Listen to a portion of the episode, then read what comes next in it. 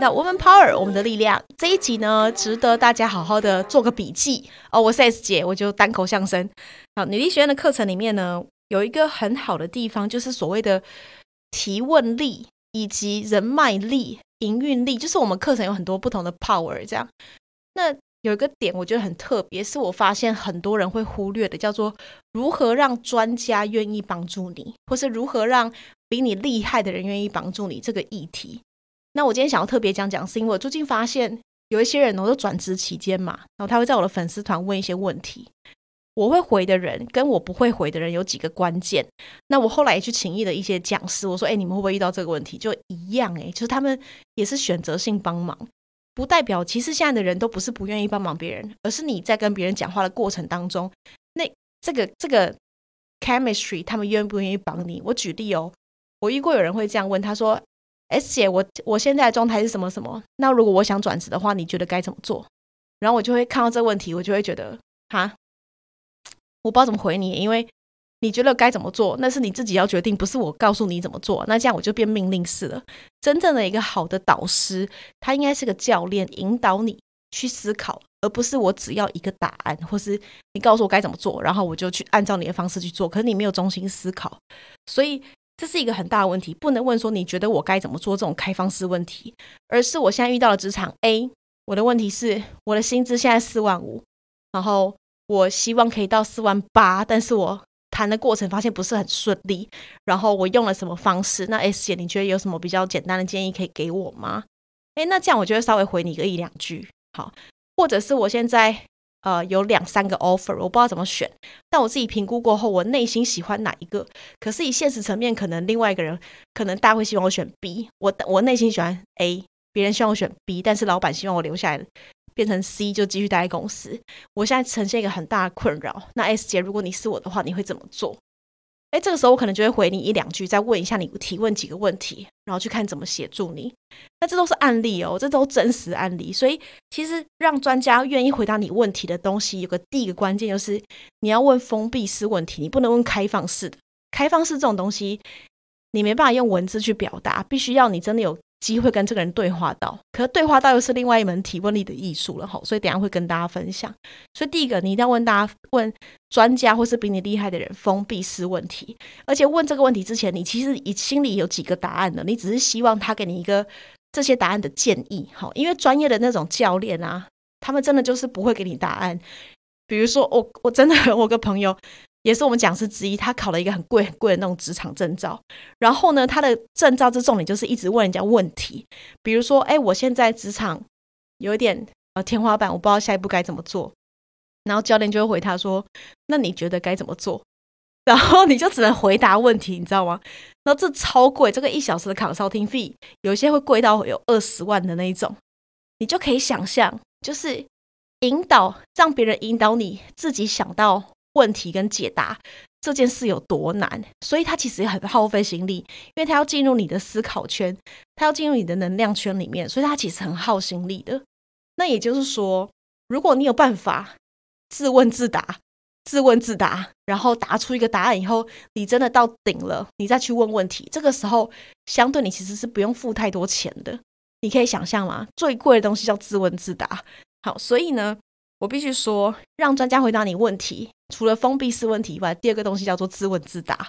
因为你越能够自问自答，代表你越能够帮自己思考。除非你自问自答到一个盲点，你真的需要专业的建议。然后专业建议你要好好选择，不是你在网络上看到谁谁谁，你觉得好棒，我就问他，然后以为这样会增加人脉，不会，他们不会记得你是谁。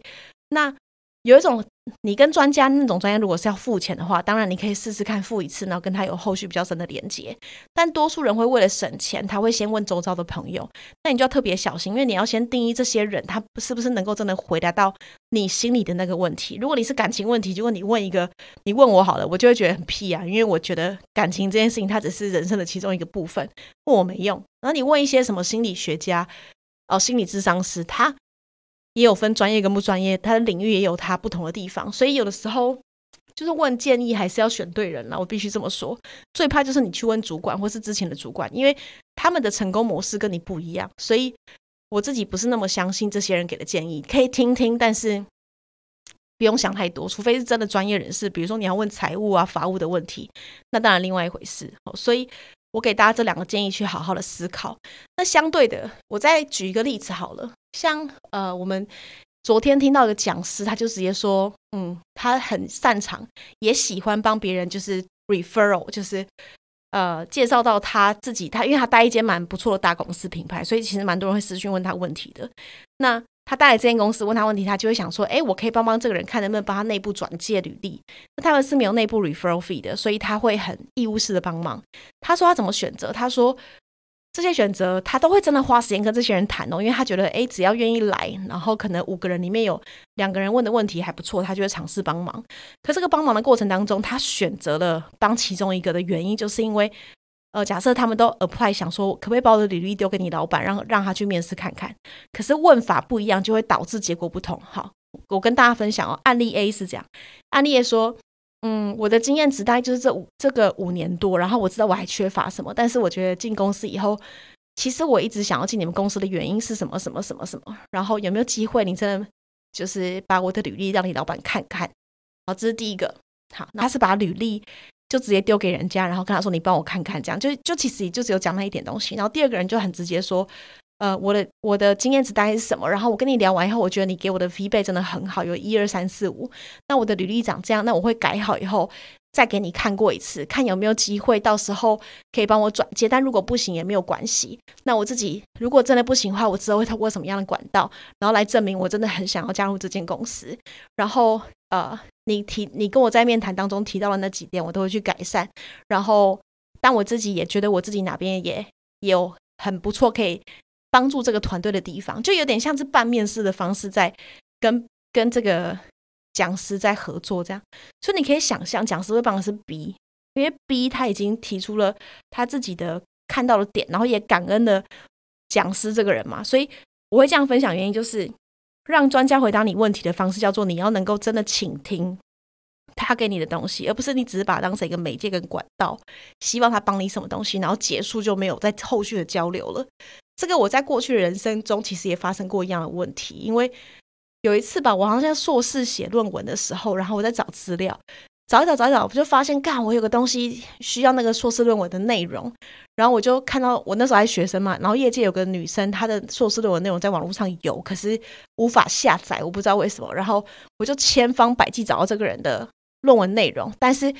他一定要亲自传给我，所以我就发信了给他，跟他说：“嘿，我是正大的学妹，然后我看到你在网络上的资讯，啪啪啪啪啪。”他好像那时候在 A 社还是 A 数是上班，然后就叮咚他，我说：“如果真的有机会的话，我真的很需要你的论文，因为我现在论文的主题是什么，然后真的很希望你可以就传给我你当时的论文，让我可以参考以及引荐你的这个论文引书这样。”然后我就这样回写信，他真的回我了。那回我就跟我说，他最近真的很忙，什么鬼的，然后需要什么资料跟他说。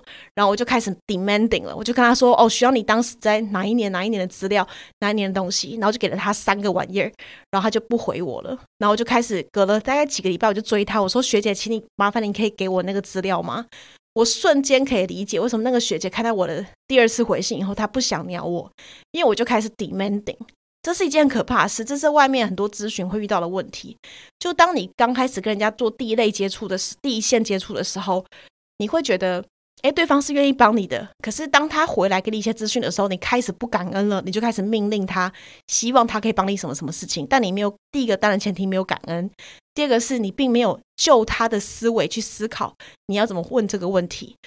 所以如果重来一次的话，我第二次的回信。我就会问他说：“学姐，我知道你最近真的很忙，如果有机会的话，呃，我可以到你公司附近拜访你，然后认真跟你谈一下我自己现在这个论文的目标跟方向。然后我相信你给我的论文档案一定有办法帮助到现在很多人在想的东西。就是我必须用他的角度去思考，然后才跟他说，如果可以的话，我们可以有个 d a y l i n e 比如说在几号之前的时候，呃，可不可以给我你的论文？然后。”我会告我会告诉你说哪几个地方真的写的非常非常棒，让他觉得他给我东西是有价值的。